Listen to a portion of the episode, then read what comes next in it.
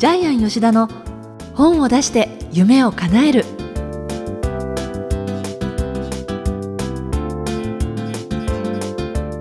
小林まどかです。ジャイアン吉田の本を出して夢を叶える。ジャイアン、今回もよろしくお願いいたします。はい、よろしくお願いします。さあ、沖縄のちょっとした情報を入れましょう。そうですね、毎月いっかいは沖縄の情報を入れたいんですけども、ええ、でも本当よく行かれてますもんね。はい、あの毎月行ってるんですけど、本当沖縄行くたんびに発見がありまして、ええ、とりあえず今回ふたつ発見があったんですけども、はい、エーケービー のコンサートが沖縄でジャイアンの家のすぐ近くに、はい、あるっていうので。家の近くだったんですか。車でじゅうごふんぐらいですね。あ、そうですか。はい、でチュラサンビーチっていうところであるっていうことでですね、はい、前日車で行ってきたんですけども。知ってますよ。だからいっかげつくらい前のフェイスブックにジャイアン思いっきりアップしてたじゃないですか。あ、いっかげつ前。この、あ、そうですね、そうです。いっかげつですね。はい、実は大雨で中止になりまして、えー、結局ジャイアンが行って入り口のですね、はい、エーケービーよんじゅうはち って書いてある写真を撮ってきたんですけども、あの会場は使われなかったので、ええ、幻の会場写真ということで、ね、はい、一応フェイスブックに上げてありますけども、なんかの柵越えて入ってるんじゃないジャイアンっていう感じで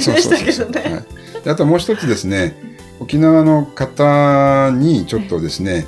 沖縄の、まあ、儀式というかですね、お祝いに、えー、誘っていただきまして、はい、寿司日っていうんですけども、あのはちじゅうごさいの方の誕生会ですね。で実際寿司日はななじゅうさんさいの時はもっと派手にするそうなんですけども、で今回ホテルと飲食の、まあ、宴会場ですね、大きな大型宴会場の中であったんですけども、ひゃくにじゅうにん来ました。わ、すごいですね。いや、少ない方だそうです。通常そのさんばい集まるそうです。えー、孫親類友達入れるとさんびゃくにんぐらいあっという間に集まるそうなんですよね。そうですか。ね、でずっと歌と踊りがありまして、えー、その時花わらびっていうですね、じゅうにんぐらいの女の子の可愛い子供たちが出てきて、はい、歌ったり踊ったりするんですけども、えーたまたまジャイアンの隣に座ってたのが、あの左隣に座ってたのがディアマンティスの、まあ、有名な方ですね、アルベルト・シロマさんっていう方でですね、はい、えーまあ、ペルー人で日系三世なんですけども、この方はあの沖縄ではもうものすごく有名な方なんですけども、はい、その方とずっとお話ししてましたけども、その方もまた舞台に上がってギター片手に歌うんですけども、まあ、この写真もジャイアンのフェイスブック載ってますので、もし興味ある方は見てください。はい、ということで今は行くたびに沖縄を満喫していいですね。えー、地元の方とも交流して、えー、沖縄の文化はどんどん触れています。本当そうですね。はい、はい、それではジャイアン吉田の本を出して夢を叶える、今回もよろしくお願いいたします。はい、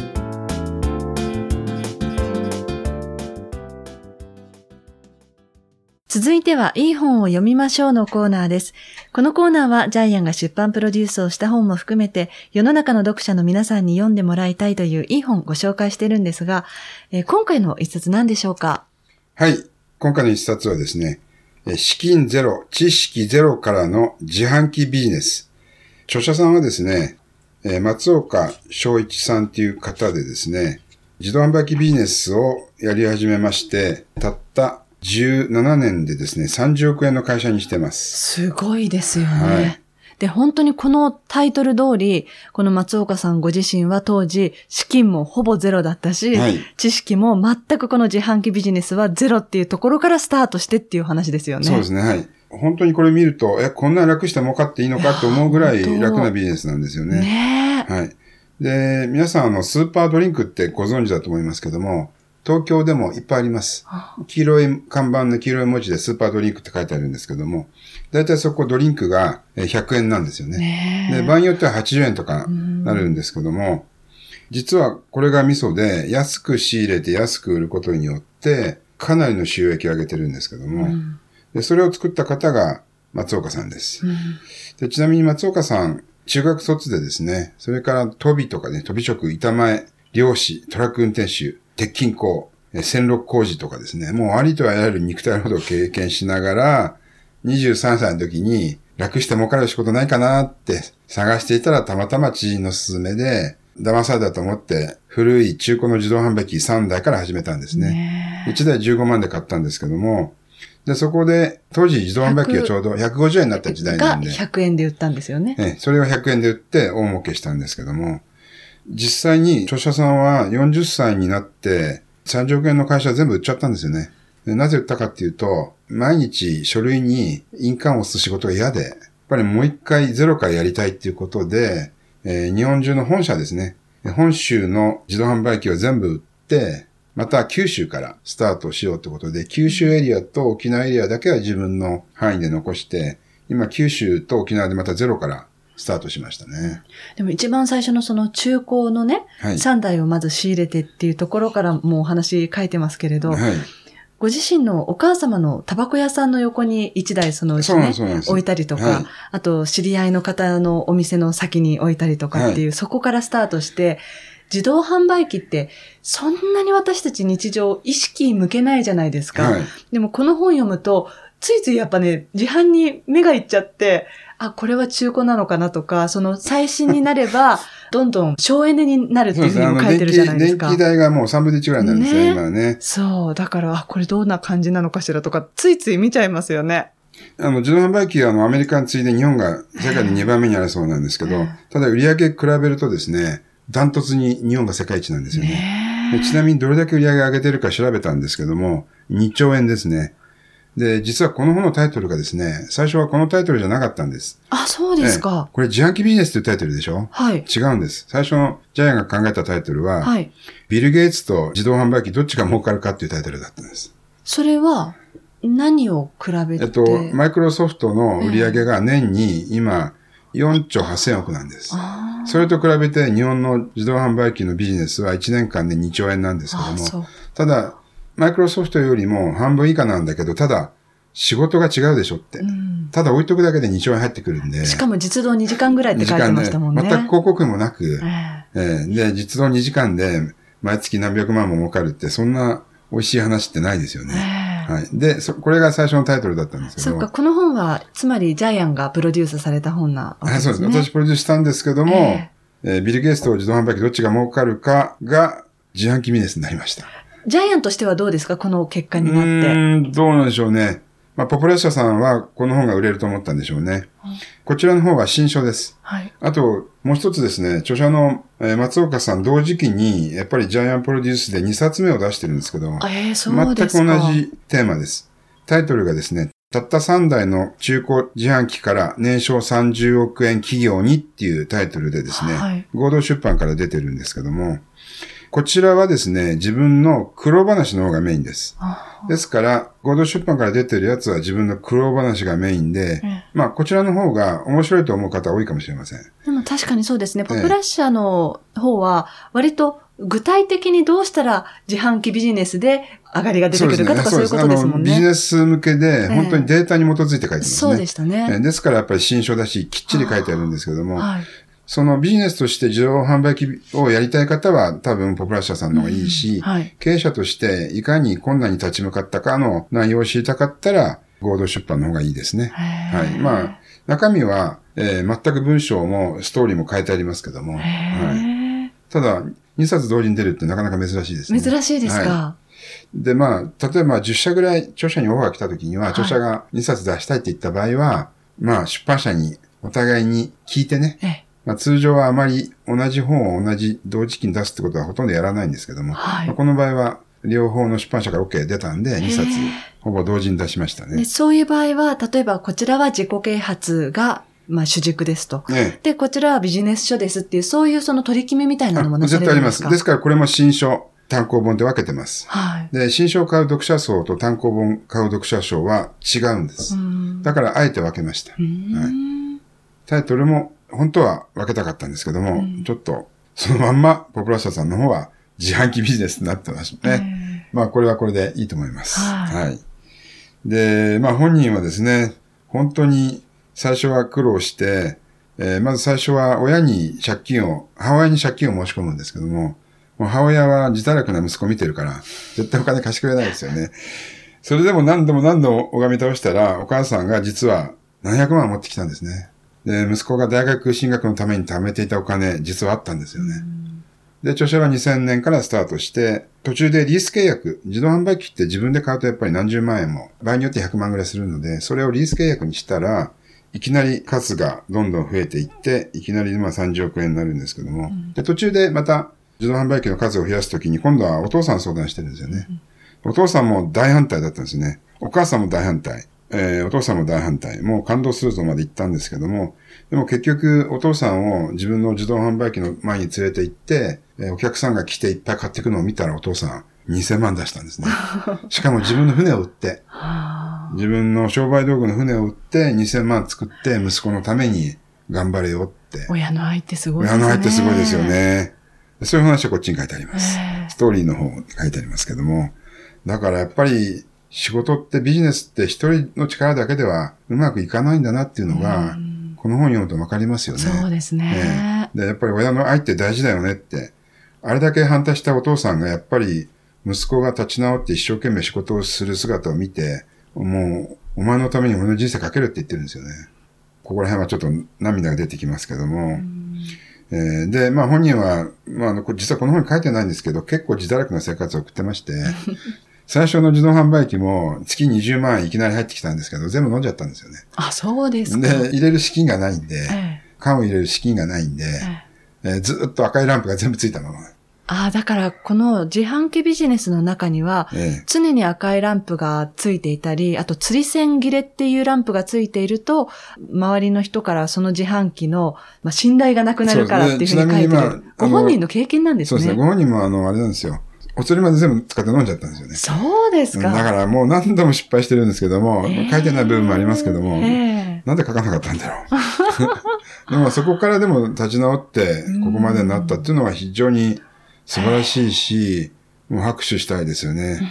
松岡さん。で、松岡さん実は沖縄に家を買いました。えー、あ、家を買ったんじゃないですね。アメリカン住宅を今借りてるんですけども、この前遊び行ってきました。あ、そうですか。したら、あの、はい、アグー豚の素晴らしい美味しいですね、しゃぶしゃぶを、あの、ご馳走してくれました。本当は全然関係ない話ですけどね。今度はサメ釣りについてってくれる。あ、えー、マグロ釣りですね、マグロ釣りで。マグロがにじゅっぴきも釣れるそうなんですけど、すいません、本当は関係ない話ですね。話を本に戻します。はい。で、あの、やっぱり今でもやっぱり自動販売機の数は伸びてるそうですね。だいたいいいところにはドリンクメーカーのですね、子会社販売店が入ってるんですけども、逆にそこはですね、ひゃくごじゅうえんでしか売れないんですね。うん、なぜか。メーカーの子会社だから。はい、メーカーの販売代理店だから。だから、素人が始めた方が自動販売機ビジネスは勝てるっていうふうにこの本では書いてますね。まあこの本のポイントなんですけども、人は使うのにお金がかかりますけど、自動販売機はただ。しかもにじゅうよじかん黙って働いてくれる、ね、稼いでくれる、ね、売上が上がらなかったら移転すればいいんですね、うん、で移転費用はたったいちまんごせんえんです、えー、そういうポイントもありますし、あともう一つ、今リスナーの皆さんはどこで儲けるのかっていう疑問を持っている方もいらっしゃると思うんですけども、裏技はですね、もうちょっとここで発表してしまいますけども、企業はやっぱり賞味期限の近いドリンク、それも半年ぐらいなんですよね。半年前でもう焼却処分しちゃう、消去処分しちゃうやつを大量に安く買ってくるので、えー、場合によってはいっぽんにじゅうえんぐらい買えるんですよね。有名メーカーのドリンクがね。で、それを売るわけなので、えー、利益が非常にあるので、本人は本の中で、薄利多売ではなく、高利多売、うん、というふうに言ってますけども、かなり安い商品で仕入れて、安く売っても利益がとってもあるっていうふうに書いてありますね。うんうん、でさらに田舎でも成功するって書いてありますね。逆にライバルがいないし、一度田舎の人を認知すると同じところに足しげく通ってくれるんで、だから田舎でもこれは成功するっていうふうに書いてありますね。ということでですね、実際にあのビジネスの視点として読んでも面白いですし、えー、一つのビジネスを日本で一番売れてるビジネスを立ち上げて、それが成功するまでっていう、そういう経営者のね、ビジネスを作るまでのストーリーとして読んでも面白いですよね。はい。本当ににさつ買って読んでいただいてもぜひ。ああ、そうですね。確かに全然違う切り口ですもんね。はい、お話聞いてるとね、はい。それではこのコーナーの最後の眼目は何でしょうか？はい。眼目なんですけども、えー、人は変われる、えー。松岡さん、本当に人生波乱万丈だったんですけども、えー、昔はやっぱり本当に、えー、暴飲暴食もしてたんですけども、友達の一言でまずショックを受けたんですよね。一番仲のいい友達と飲んでて、居酒屋で飲んでて、お金がなかったんで、ちょっとお金貸してよって言ったら、さんぜんえん貸してよって言ったんですね。そしたら友達が嫌だよって断られたんですよね。で、なんでって聞いたら、だって松岡くん返せないでしょって。一番フリーターで仕事してない時ですけども、一番親しい友達にさんぜんえんも貸してくれない自分は何なんだろうって。自分の価値はさんぜんえんもないのかっていう。多分、そこの悔しさみたいなやつが、そこのショックみたいなやつがやっぱり原点だったんですけども、うん、それからまた紆余曲折はあるんですけども、ここまで人が変われるんだっていうのを、うん、私はもう本作りをしながら松岡さんの素晴らしい人間性見てるんで、本当に人は変われるんだというふうに思います。はい。はい。ということで今回おすすめの一冊は、資金ゼロ、知識ゼロからの自販機ビジネス、松岡昌一さんの一冊でした。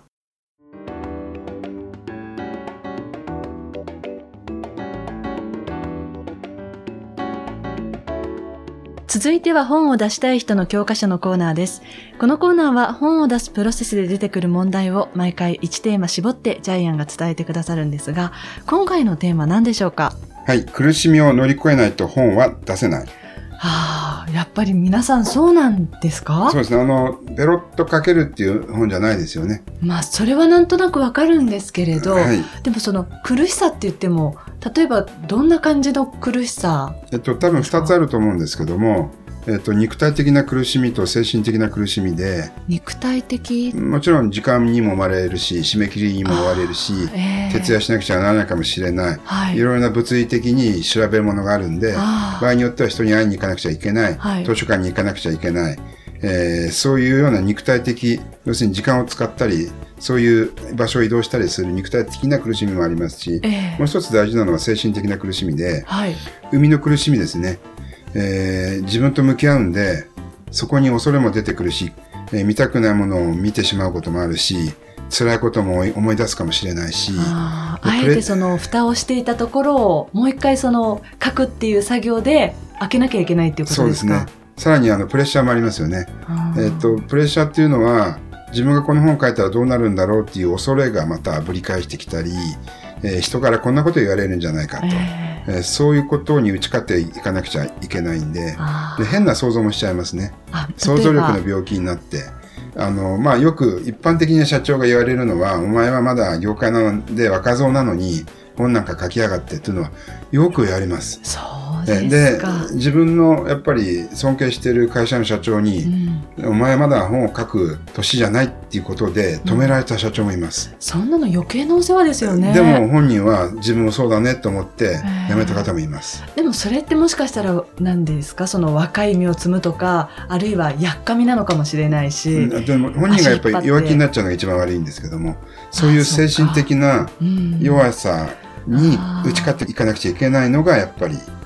本なんですよね、はい、じゃあ私たちね、読者の立場で言うと、本屋さんにたくさん並んでる本を何気なく取って、あ、どうしようかな、あ、これにしようかなって、その一冊もどれだけ著者の人が自分のそういう精神的な苦しみとか、悩み苦しみね、肉体的な苦しみを乗り越えて生み出したかっていうことですよね、えー、読者は、読者は分からないです。分からないですけどね。読者は全く分からないです。そうですか、ね、皆さんそれぞれそういうステップを経て乗り越えてきて出てるわけですね。乗り越えて出てきてるんですね。ああ、そうですか、はいはい、今回のテーマは苦しみを乗り越えないと本はできないというテーマでした。